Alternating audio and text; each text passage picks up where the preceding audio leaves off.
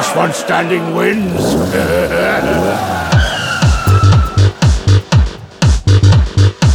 Professional podcast.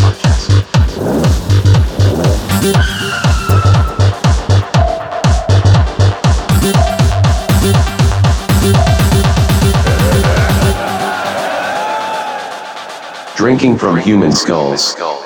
A professional podcast. Hello and greetings. Welcome once again to another episode of Drinking from Human Skulls. My name is Doni Cardoni. I will be your host for this and every episode. And today we're going to get into a topic that we covered previously trust the science. And for those of you who haven't put two and two together lately, it's getting a little bit difficult to trust the science, and I just couldn't fit it all in one episode. The evidence keeps mounting up and piling. But I want to talk to you again about some more science flip flops, some whistleblowers, and just some abnormalities to channel Alex Jones that we need to look out for. And this is really important, I think, because honestly, we're all making decisions based on this information. So when we have to wade through the nonsense and wade through the BS, it becomes a little challenging when there's so much of it and you're being hit from multiple angles for multiple reasons. Perhaps PR is part of the equation. Perhaps there's a narrative that's being shaped by nefarious makers. But we're going to talk about a few things, and I started recording this episode on February 1st. So forgive me if we need to do another installment, Trust the Science Volume 3, but actually, I don't think that's out of the question. Well, the first thing we're going to talk about today is a new concept that's popping up early 2021, and it's called double masking. That's when you wear two masks instead of just one during a pandemic. And as you may know, we are experiencing one right now. It's called COVID 19. Came from a bat, probably, or whatever. Who knows? We'll get into that later. So here's the deal Anthony Fauci was on TV again doing his best impression of a scientist as he's known to do. And he brought up a topic that to him was just common sense. It's common sense, he said, to wear double masks. Two masks are better than one. Anthony Fauci, best scientist in the whole world, said. He's a top doctor. Okay, take a drink. Uh. A lot of folks uh, are hearing now about double masking, wearing two masks or trying to get one of those N95 medical grade masks. Do you believe that that's a You know, it, it, it likely does because, I mean, this is a physical covering to prevent droplets and virus to get in.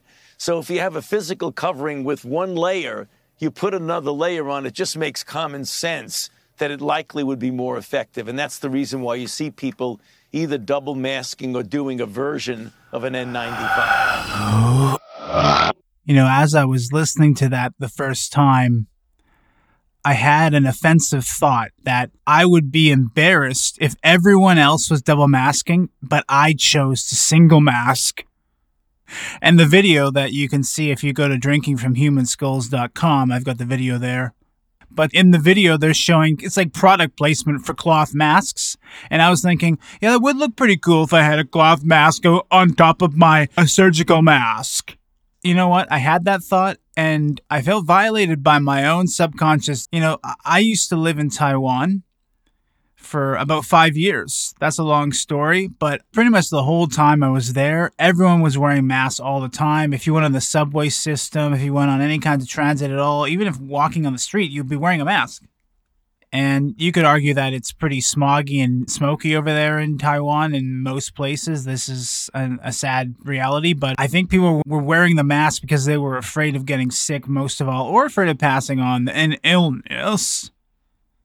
And the thing is, I could never get used to wearing them because I felt that I looked like a serial murderer. If you cover up half the face and you just leave the eyes, I've got a bit of a killer instinct that I can't shake.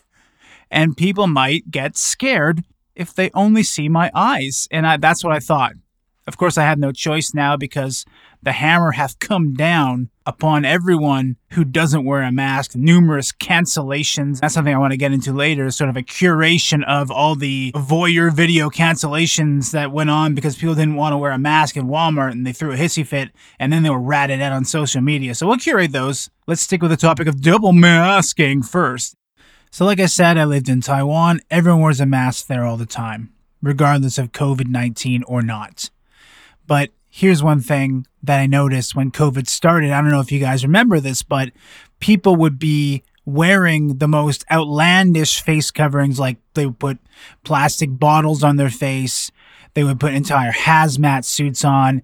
And I think it's safe to say the majority of those sightings of people wearing uh, hazmat suits and plastic bottles on their head were from these countries where people already were used to wearing masks.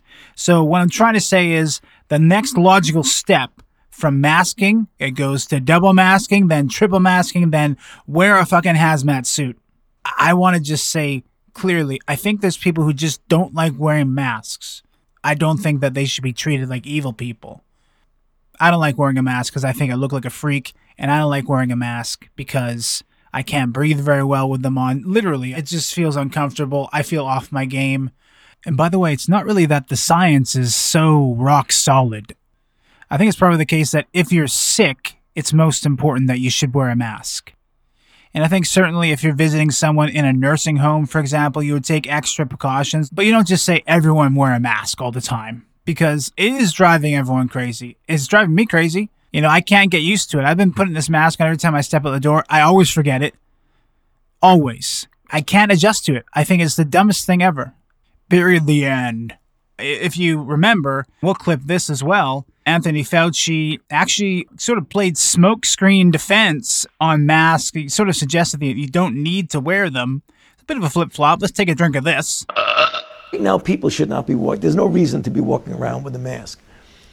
When you're in the middle of an outbreak, wearing a mask might make people feel a little bit better, and it might even block a droplet, but it's not providing the perfect protection. So there's your classic flip flop. We got Anthony Fauci basically saying, don't wear a mask, then do wear a mask, then, well, go ahead and wear two masks. Look, I don't know why this Anthony Fauci guy is taken so seriously. He's 80 years old, okay? And I don't mean 80 year olds have to hang it up, but he's traveling around the country, he's doing interviews all the time, and he's staying on top of all the science? I don't think so, sir. And if you look at his track record, he's always been a politician. And here's another flip flop for you to check out. Take a drink of this. There are many people who feel, you know, if you really want to have an extra little uh, bit of protection, maybe I should put two masks on. There's nothing wrong with that, but there's no data that indicates that that is going to make a difference. And that's the reason why the CDC has not changed the recommendation. So there's Fauci flip flops, and all this is to say that I don't think the top doctor in the world with all these connections and all this background and history in medicine really knows what he's talking about. Hey guys, it's me, Donny, the host of Drinking from Human Skulls. The world is coming to an end, you don't have a job, and you're bleeding your parents dry. Pretty soon, everyone you know and love is gonna die in nuclear war. That's why this is the perfect time to donate to Drinking from Human Skulls, a professional podcast. Just visit drinkingfromhumanskulls.com and click the donate button to get started.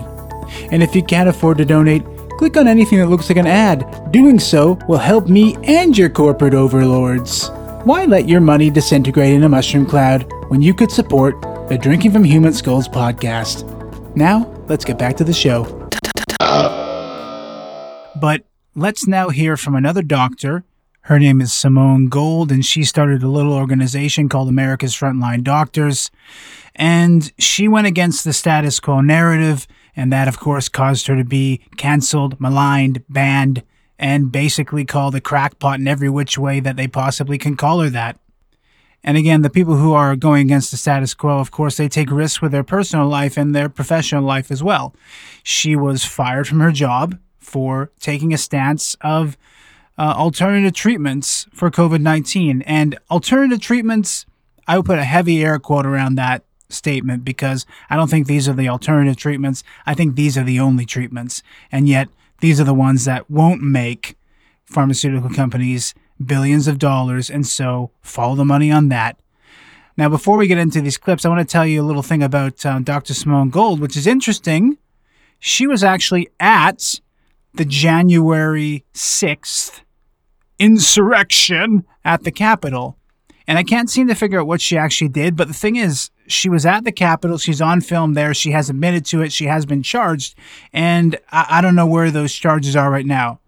So we're still learning what actually happened on January 6th. But if I could talk to Dr. Simone Gold and actually get it from the horse's mouth, that would be pretty valuable because she's a doctor, she's a lawyer, she's a smart cookie. And as you're about to hear, she's got some salient perspectives on treatment and our reaction to the COVID 19 virus situation. So let's take a big old drink, shall we? Uh. And I come before you on behalf of America's Frontline Doctors, which is a volunteer physician organization that we started specifically to combat the serious and, and life threatening disinformation campaign that has really taken over America and really the entire globe. It's very, very scary stuff. I've been a doctor for a long time. Before me, my father is a doctor. I've never seen anything like this where we have groups of physicians or scientists and government bureaucrat agencies essentially lying to the American people and people across the world. I have many, many examples. One, of, one brief example I'll give you is that the National Institute of Health right now has as its policy recommendation for patients with COVID 19 stating that unless you're in the hospital requiring oxygen, there's no actual treatment available for you. That is a complete falsehood, completely false. In most of the world, non first world countries, there's plenty of treatment easily available hydroxychloroquine, ivermectin. Here in America, if you can find a doctor to prescribe it, you get those medicines or budesonide. There's, there's many options, and you know, this disinformation is why we came public. So there you have it, just like Dr. Kory and several others who we've documented in the previous episode and who many have documented. Dr. Simone Gold is saying that there are other treatments available to COVID 19 patients. We don't have to rely on these experimental vaccines, and we don't have to, most of all, be so afraid that we shut down the entire world's economy like they have. So let's keep listening because she's got a lot more to say. This was just the beginning the, the next big popular well-known lie was the maligning of this common, ordinary, cheap, safe medication called hydroxychloroquine. Those of you who've traveled abroad, who've taken mission trips, for example, or anybody in the military, are quite familiar with this drug. Doctors would just give it out, you know, like candy. I know that I was going to take a holiday to Africa about 20 years ago, and I was a medical student at the time, and they just handed me the pills. Here you go. I never asked any questions. It was a big fat nothing burger, taking hydroxychloroquine. All of a sudden, we started hearing as doctors, even as doctors, that hydroxychloroquine was unsafe. You can't understand what's going on with the lies until you understand what an enormous lie this is. Hydroxychloroquine is over the counter in much of the world. Okay? It's taken in many African nations. They call it Sunday, Sunday medicine because you take it every Sunday right? That's like its name, Sunday Sunday. People keep it in their pocket the way Americans might keep a Tylenol in their purse. It's, it's, it's absolutely ordinary stuff. It was over the counter, really, in any country which had malaria or any country that had citizens that would visit malaria countries on holiday, it was over the counter. For example, it was over the counter in France. The only reason it wasn't over the counter in America is there just wasn't a consumer demand right? In America, we use hydroxychloroquine for two main reasons. That's lupus and rheumatoid arthritis, and also for malaria for people going on holiday. But generally, it's lupus and rheumatoid arthritis. And for those illnesses, patients regularly see physicians so they can get a prescription for it. That's why it was never over the counter here. Not because it was unsafe. It's been FDA approved for 65 years. We give it to babies, we give it to children, we give it to pregnant women, we give it to nursing mothers, we give it to the elderly, and we give it to the immune compromised. Those last two categories take this medication for decades. There was never a pretense that it's not safe. That's the drug that you've been hearing about for nine months now, 10 months, telling you it's unsafe. It's an incredible lie of incredible proportions. Once you understand that, you will be suspicious of everything that follows. So there it is again, another account of how hydroxychloroquine has been somehow politicized as a treatment for COVID 19. It doesn't make any sense except if you follow the money. Insurance companies, pharmaceutical companies can't earn money off of a 50 year old medication or whatever it is. Again, I don't know what is in it for her. She can't make money off of this treatment unless something comes to light, but I sincerely doubt it. Why would the entire media apparatus be against this medication and be using it as a political weapon against Donald Trump? And again, I'm not a Trump supporter. This is not a smokescreen for my hidden right wing agenda. This is just, I don't know why the entire world has lost their mind and has succumbed to a PR fiasco to this degree. Could it be that pharmaceutical companies, insurance companies are funding the media? Think about it. Let's continue listening because, again, Dr. Simone Gold has a lot to say. Take a drink of this. So that's where I found myself. There I was in the emergency department, treating patients as they came in with COVID 19. And once we had the rapid test so I can confirm the diagnosis, my first patient, who I needed to give hydroxychloroquine and zinc to, I did it, and, and even knowing the kind of the controversy, I really didn't think twice about it. it. I don't know. It was fine. I gave it to her. I actually called her the next day. She was so much better. She herself got better within about 12 hours. In about 48 hours, she was essentially completely well. This completely matched what I had read in the scientific literature. I knew many doctors who had done this. I'd read many journal articles. It was, com- it was, it was completely consistent.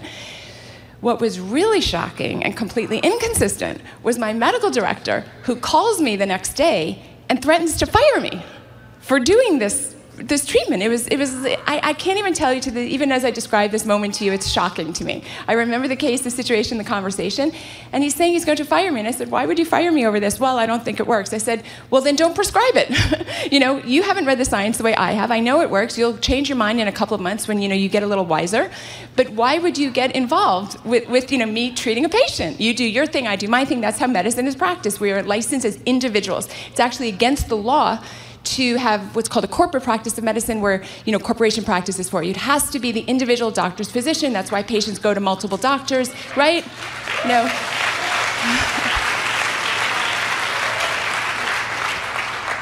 And, and really, the, almost the worst part of the conversation was not even that he was ignorant that the drug worked, but his reasons for saying that he was going to fire me if I did this.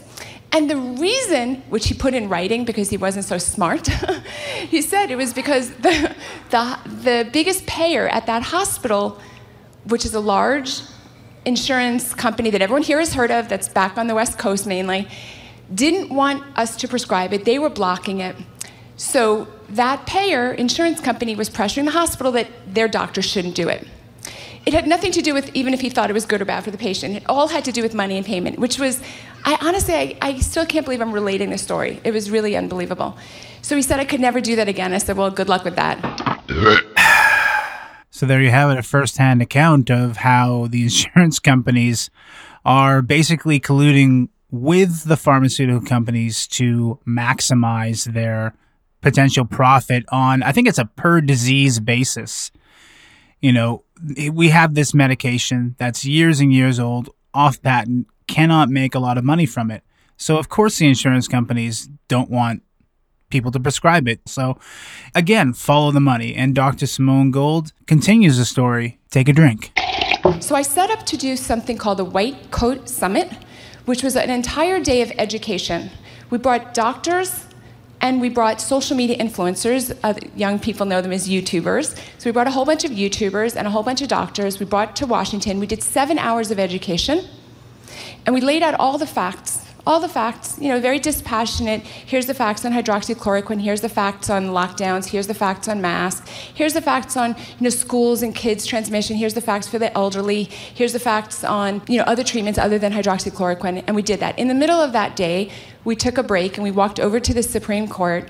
And that was the video that got 20 million views. It gets 20 million views not because I can sing like Beyonce, but because human beings recognize truth. We have something inside of us, right? Right? I, really emphasize that point because you can't get to 20 million views. Nobody plans such a thing. It's only if people say, oh my gosh, you gotta listen to this, you gotta listen to this, you recognize the truth, you recognize the truth. So I guess after a while, big tech, you know, caught up with the fact that this was like breaking the internet. And so within an hour, all of the all of the platforms censored us simultaneously. So it's, it's essentially a monopoly. So we're talking YouTube, Instagram, LinkedIn, Facebook, Twitter, all of us, all went down immediately. The president had retweeted us, the president's son had retweeted us. And from that mo- moment on, everything really kind of changed. I did get fired from both of my hospitals. It is a scary experience to get fired, especially when you've worked as long as I have to be a board certified emergency physician. That's what I do. You know, I'm a mom, I have kids. You know, it's not a comfortable feeling to be fired. You don't know what the future holds.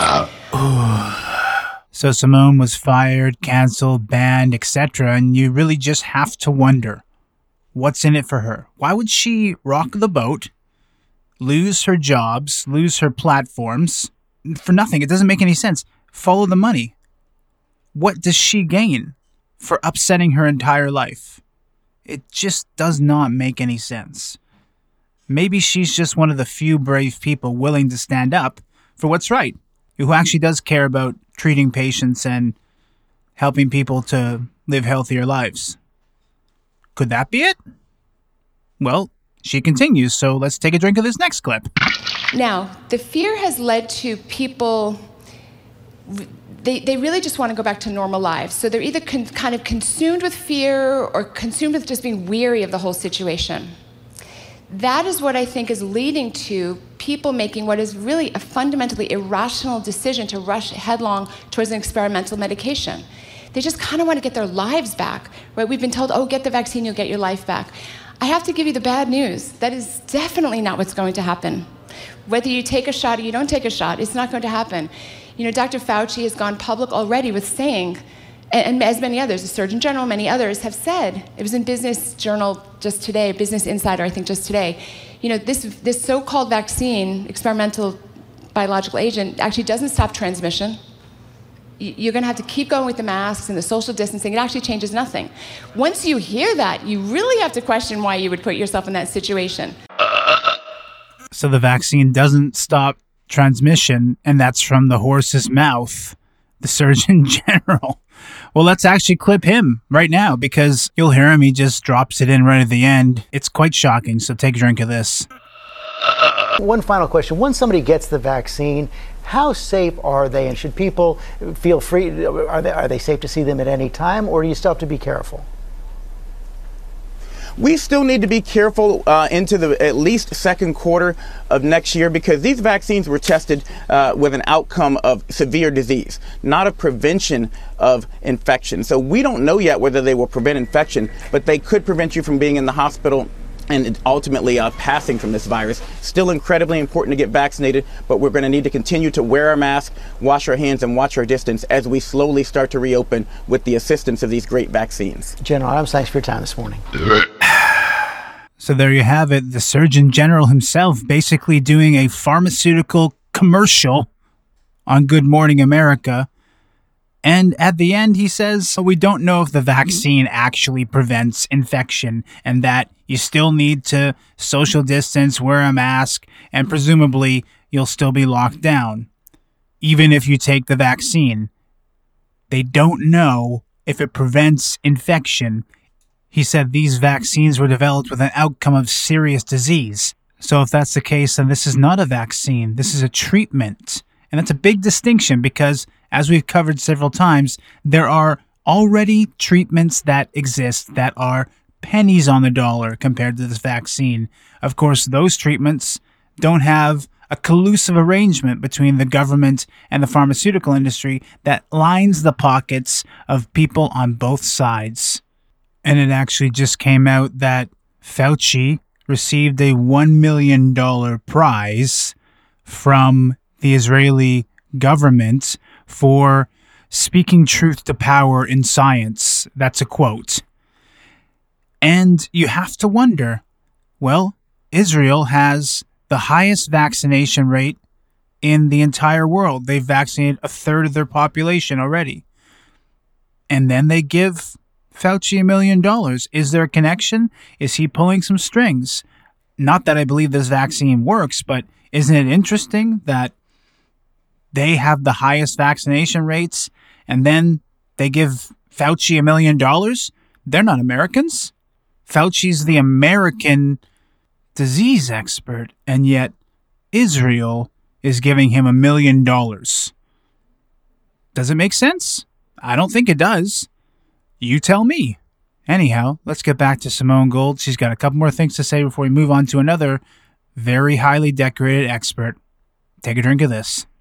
Okay, what is the chance that you'll survive COVID if you should get it?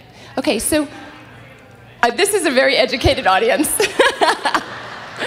so if you're under age 20, according to the CDC, which is not known for its honesty, the survival rate is 99.997%. Why are we talking about anything in that group? There's nothing to talk about. For ages 20 to 49, the survival rate is 99.98%. 50 to 69, their survival rate is 99.5%. I always kind of pause there because a lot of people in their 50s, they start to get worried and they think, oh my gosh, I'm in such a high risk group. It's not really that true, right? This is with no treatment, your survival is 99.5%. And if you're over 70, the survival rate ap- approaches 95%, really with, with no treatment. Now, the dirty little secret, it's, it's even better than that, right? If you take early treatment, this is essentially a, either asymptomatic or very mildly symptomatic or completely recoverable. The people who die from COVID 19 are people who are kind of destined to die in this period anyway. Let me repeat. The people who die from COVID 19 are people who are destined to die in this period, anyways. So, why are we locking down the entire world? And again, she quoted the CDC's fake hyperinflated numbers, and still the outcome is as rosy as could be possible. Better than the flu, not a disease that should cause world lockdowns. And yet everyone is extremely scared. People in my family are acting irrationally, very irrationally. Cancel everything. Cancel Christmas. Well, we canceled last Easter celebration. And listen, I'm not a big Easter guy. It's just a time for us all to get together. But they canceled last year, and I think we're going to make it a two for cancel it this year, too. You know, my son is just old enough to, I think, enjoy his first Easter egg hunt. But no, the COVID lords have said no. There shall be no Easter egg hunts for my young son. Well, so be it. We've given our life to the overlords and they've made the decision. We shouldn't think for ourselves. We shouldn't take in information. We shouldn't think critically. We should just do what we're told. Just shut up and do what you're told. If anything has become clear over the last year, it is that you shouldn't speak up because if you speak up, you're canceled and you should just shut up and do what you're told. You want to keep your job? Shut up. You want to keep your life? Shut up. Well, there's one more thing that Dr. Simone Gold gets into, and she hits the nail right on the head, talking about the Emmy winning Governor Cuomo. Take a drink of this. I don't know how many, if anybody in this room was watching the coronavirus task force meetings as closely as I was, but I was watching them every day that I wasn't at work. And I remember watching Governor Cuomo, and he was saying that he had to protect the elderly, had to protect the elderly, had to protect the elderly. I thought that was great. I thought that was great. And then one day, literally out of the blue, because I was watching it every day, he made this rule that patients from nursing homes who went to the hospital with COVID 19 but were, were survived and were ready to be discharged from the hospital could be sent back to their nursing home and the nursing home was not allowed to ask if they were COVID positive or COVID negative. In other words, they could completely intermingle with the other patients. Now, to remind you, that big Navy ship that was stationed off of New York City and the Jacob Javits Center were virtually empty. Now, what's amazing about that, as an emergency physician, I know all the time we have bed problems. You don't have a bed here, you don't have a bed there. But it was a complete lie to say that there was no room for these patients or they would lose their beds in the nursing homes. There was thousands and thousands of empty beds between Jacob Javits and the, and the Navy ship. And I remember watching this and thinking, that is unbelievable. He's like, a, he's like an executioner. It was incredible. So I wouldn't believe anything that somebody like that has said. It's tragic. It was really tragic. It, it, you know, he'll have to answer. He'll have to answer. Yeah. Yeah. Mm. So isn't that really the state of our disillusionment that we'll, instead of charging a guy who sentenced people to die en masse, we're going to give him an Emmy Award for his courage during his broadcasts during the peak time in New York City. Are you absolutely kidding me? She said it herself and hasn't really become a big story, but the hospitals never were overrun. And truly, you design a hospital to be at max capacity as often as possible. This is what they want, especially in a profit driven market like America. They want those beds to be full. That's how they maximize their profits. You know, I'm not saying that's a good thing, but that's the reality of the situation. So we have Cuomo who's sending these people back to nursing homes and they died that as a result of that action. You know, that's the high risk group. That's the group that they should be considering. Listen, I'm not going to say that I believe this, but it's interesting to think about. As a country, what do you do with your old people? They cost the most money to keep alive, and they contribute almost nothing to your country's GDP.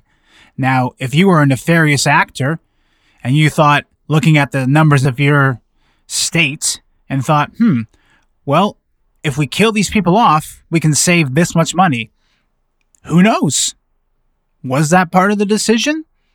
I'm not saying it was, to be very clear. But is it something that pops into someone's mind looking at a budget and saying, well, we can really clear up a couple hundred million here if these people just disappeared? Think about it. Hey guys, it's me, Donny. Head to drinkingfromhumanskulls.com to join my mailing list. I'll send you my newest episodes and my hottest selfies. See you there.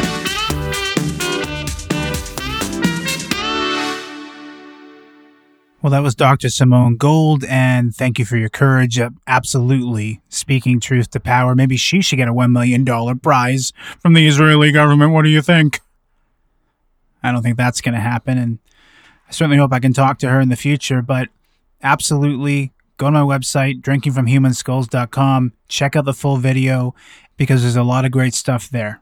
So Let's move on now to an unlikely COVID truther, I guess is the accurate term, Tony Robbins. And he has a series of interviews where he is interviewing different people who have different opinions about this COVID 19 fiasco. And I'm going to clip him talking to one man. His name is Dr. Michael Levitt. He's a Stanford professor and a Nobel Prize winning scientist. So, not a crackpot, but he's got some different thoughts and opinions that don't seem to align with the narrative. And actually, this conversation took place in May 2020.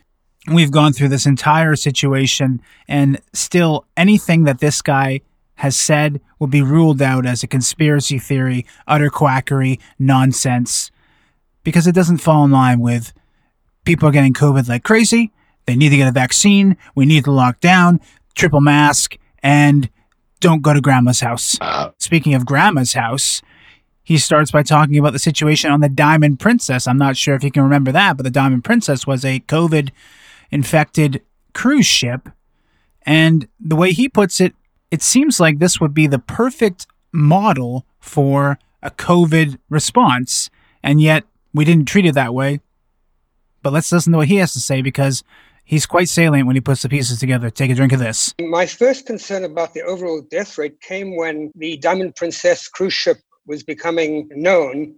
And I thought this would be a great experiment because almost everyone was infected. We could try to work out what was the not the case death rate, but the population death rate. Because the trouble is, is if you can't believe in the cases, you need to know what fraction of a certain population will be will be suffering. One problem I had on the Diamond Princess was is that I didn't actually know the age profile, it turns out that more than half the people are over 65. When you look at the death rate from the Diamond Princess, you find that for a regular population, not old people, something like 0.1%, one, one in a thousand were dying on the Diamond Princess. Uh, that is higher than flu, but it's not, it's maybe a factor of two or three higher than flu. So when I saw this, I realized that maybe this was worse than flu, but it wasn't like SARS it wasn't a 10% death rate. Since then, just a few minutes ago, I was looking at a paper from the Diamond Princess, and I now realize that that situation could have provided everything we need to know for dealing with COVID. Now found many, many asymptomatic cases on the ship. They found a much, much higher effective infection rate. So that was the basic information that made me realize that it wasn't much worse than flu. I should say, though, that all my colleagues at Stanford tell me flu is a very serious disease. So yes. don't don't play lightly with flu. Hmm? So there he is, Michael Levitt, talking about how this cruise ship, the Diamond Princess, basically proves that it's the same thing as the flu. And I'm not saying that the flu isn't serious, but we've never shut down the entire world's economy for a flu. Never. And we've never tracked people's movements for a flu. Never. We've never shut down the entire travel industry for the flu. Never. So, why are they doing it now with COVID? A comparable virus to the flu is causing a wildly incomparable response. Doesn't make sense. Doesn't make sense to people who won the Nobel Prize. Doesn't make sense to me. And I hope it doesn't make sense to you. And if it does make sense to you, then I guess you're enjoying your time at home. I'm not. I feel like I'm in a cage and I'm up here in Canada. But anyway, let's listen to Michael Levitt get into the inflation of case numbers because this pretty much says it all. Take a drink of this. And so, one of the things you brought up that I was really interested in was seeing that these tests that we're doing are finding the virus, and people keep talking about the number of cases. And the more we test, as I understand it, correct me if I'm wrong, the more virus, of course, we're going to find, the more cases. But what really matters is the death rate. Can you just address for us you know, what does this really mean then? So, about the death rate in China, it turned out that there were two very, very different death rates. Inside Hubei, the death rate was almost 10 times higher than the death rate out of Hubei. And that didn't make sense because it's the same disease. It also turns out that this is the first time a disease has been detected by looking for the DNA or the RNA of the virus. So it isn't, I mean, diseases are normally detected by physicians looking for symptoms. And you know, you don't know how much virus is needed. This ended up being, I think cases became a big issue for political reasons. Unfortunately, there's a huge amount of politics in all of this everywhere. I am a very apolitical person. I actually watch a sports game and I want either side to win. I don't really care. I like the game. Uh, this is very unusual. And, uh, you know, I think that unfortunately, science is difficult and you can't be partisan. And uh, I think that there was a dynamic here, and a dynamic which I found very anti scientific that led to decisions being made. So, politics are fueling this, obviously. I mean, that just goes without saying. But, you know, in case you weren't convinced, we have a Nobel Prize winning chemist who is spelling it out. Certainly a very smart person, Stanford University since 1987. Uh, so then Mr. Levitt gets into something very interesting, which is he talks about how epidemiologists don't mind being wrong on the very, very high side of their projections. And he finds that shocking, and I do as well, because I remember when this thing first started, we had numerous doom and gloom type predictions that have turned out to be flagrantly false and have in fact shaped the entire response. Famously, there was a guy named Dr. Osterholm who was on the Joe Rogan podcast, making it seem like we were all going to die within months. I didn't believe him, and certainly Michael Levitt makes it clear that you shouldn't have believed him either. Let's take a drink of this. I think that uh, the other thing that one has to remember, and I again I'm shocked by this, but epidemiologists don't mind being wrong on the high side. So if they come into it, you know, and this, I mean, in any other field, uh, you need to have a balance error. You, you know, being 10% wrong on the low side is exactly the same as being 10% wrong on the high side. If you're an epidemiologist, to be wrong a thousand times on the high side is much, much better than being wrong by a factor of two on the low side. So they tend to exaggerate. The World Health Organization has a record of exaggerating, and I think they do this deliberately because they feel that the public won't pay attention unless they really exaggerate. The trouble is, is as you've said, there's huge collateral damage caused by the consequences of things like lockdown, of shutting down economies, people going hungry, people losing their savings, which apparently is not part of the epidemiologist's job to consider. So all of these issues lead to an unbalanced situation scientifically. You know, I live in a world where if you screw up at your job, there are repercussions. And I guess epidemiologists live in a world where the more doom and gloom they can stir up, the more they're listened to, the more they're given a platform on these mainstream news organizations. And certainly, if you follow the money, the more cases, the more fear, the quicker we can develop a vaccine to give to people and profit. So it certainly seems that that's what's happened. Let's move on to this last quip where he gets into the PCR testing and how that's been inflated. And let's listen to what he has to say first, because this is really interesting. Take a drink of this. Uh, uh, interview, and in it, you talked about that people are being qualified. As COVID 19, we're counting if you die with Corona 19, we're counting as you died of Corona 19. And so you were talking about looking at numbers and what they're telling us, we don't, don't have enough information. You said the small amounts of virus can be detected. Almost everyone can die, no matter what the cause, and could be called coronavirus that killed you. Can you explain that? Okay, great. So my, my, my last point is that essentially the way the virus is detected is by a very beautiful, exquisitely sensitive biochemical method called polymerase chain reaction, or PCR for short. And what it does is it takes a little piece of your DNA and it keeps on making copies and it might make 40 copies each time going up many many million folds and in the end you say well is this bit of is this thing we've copied all the time coming from the coronavirus. And it's this is the first time a disease has been detected this way. And i think we're not yet calibrated. On the one hand we're missing people who are asymptomatic.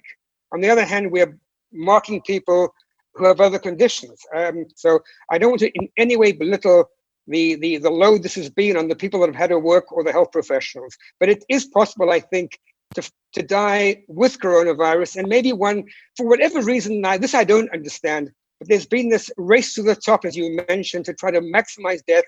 And, you know, econ- economists use something called years of life lost. When I mentioned this in Israel, I was almost thrown out of the country because every death is a whole life in itself. And that's true. But, you know, if we if, if I want I'm 73, if I wanted a, a, heart transplant now, no one would give me one. If I wanted to get life insurance now, no one would give it to me. So is it only the insurance companies that know what life really means? I don't know. These are open questions. I'm over. Thank you. so there's some speculation at the end. Open questions. Very fair, I think. But he gets into PCR testing. I want to give you a little bit more decoding here. So basically, what he means is that the PCR tests have been jacked up, whether intentionally or because people don't know what they're doing. They haven't calibrated, as he said. And that's causing this massive inflation in the case numbers. But it also has been found that they are attributing deaths to COVID, which likely either had nothing to do with COVID or were people who were going to die anyways, ended up dying from COVID. A vulnerable person can catch a bug like the flu, like a coronavirus, and then progress to pneumonia and die as a result of that. They couldn't absorb that blow because of their comorbidities. So, did they die from COVID 19? Well, certainly the case numbers and the death rates have gone up as a result of these statistical viewpoints. And you might say, well, the terrible situation we witnessed was one where we were locked down and where we were masking, where we were social distancing. So, how bad could it have been if we weren't doing that? So, no matter how you slice it, it doesn't make sense. It's really bizarre that we have this fear mongering campaign and yet at the same time, no real solutions. It's just all doom and gloom. And should it be any surprise that the actual solutions they put into place also make people extreme amounts of money? They're not interested in solutions that don't line their pockets. I hope this is landing. But if it's not, let's take a drink of Dr. Lee Merritt. She's an orthopedic surgeon and she used her time at home during the coronavirus pandemic to sort of put some pieces together. And it's really interesting what she came up with.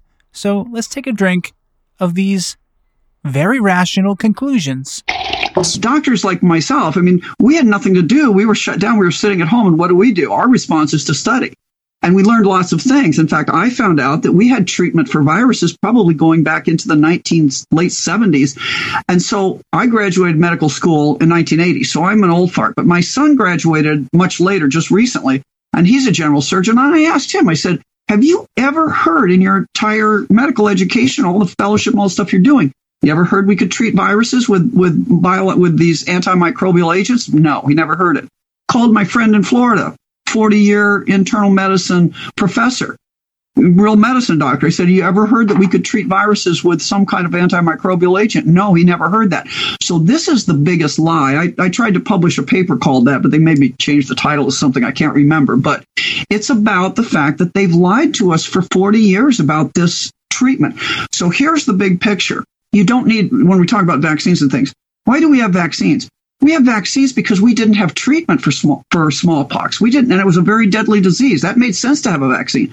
We didn't have treatment for um, polio initially, so made sense to have a vaccine. We actually have a treatment for this that works extremely well.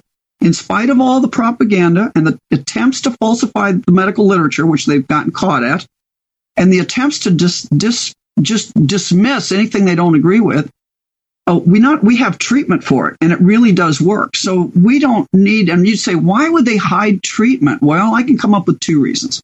One is that your $69 billion vaccine industry goes to zero if you have an effective treatment for all these viral airborne diseases, right? So mumps, measles, blah, blah, blah. It might help all of these. We don't know completely yet because they've hidden. Yeah, yeah. To be clear, you're talking about things like uh, chloroquine and hydroxychloroquine. Right. And ivermectin. There are mm-hmm. probably others. These are called lysosomotropic agents.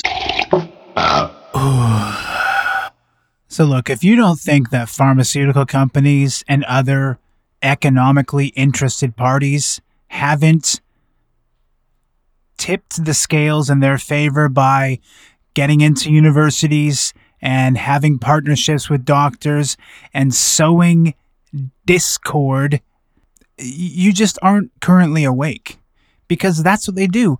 They are in the business of making money. And, well, if you can convince people that these cheap medications don't work and your vaccines are the only way forward, well, fantastic. They've convinced the world governments to agree that they shouldn't be liable should anything go wrong with this vaccine. We're going to produce this extra fast, make billions of dollars, and have no liability. That does not sound right to me. Does it sound right to you? I'm going to leave it there for this episode, and we're going to get more in depth on the vaccine in a future episode because I think it warrants so much more investigation than is being given in the mainstream media. This is an experimental treatment, it is not a vaccine. And honestly, that statement from Dr. Lee Merritt made me wonder well, are all vaccines basically unneeded? If we're able to treat every virus with these different medications, then does it make sense we need to vaccinate everybody? If we think about this from a macroeconomic standpoint, why do we need to vaccinate everybody who may or may not have exposure to any viruses at all? If your goal is to reduce spend, then yes. But if your goal is to increase spend, namely in your billion dollar pharmaceutical vaccine industry, well, then it wouldn't be that. So I encourage you to follow the money. I encourage you to keep your eyes and ears open. I encourage you to visit my website, www.drinkingfromhumanskulls.com. Please do share this podcast if you found it valuable. And please do continue looking for new information. I don't claim to be the arbiter of truth. I don't claim to be someone who knows everything. But I certainly can see when we have a smokescreen distraction from the truth. And when these experts are silenced and censored for their very rational and tested and provable points of view, we have to wonder why?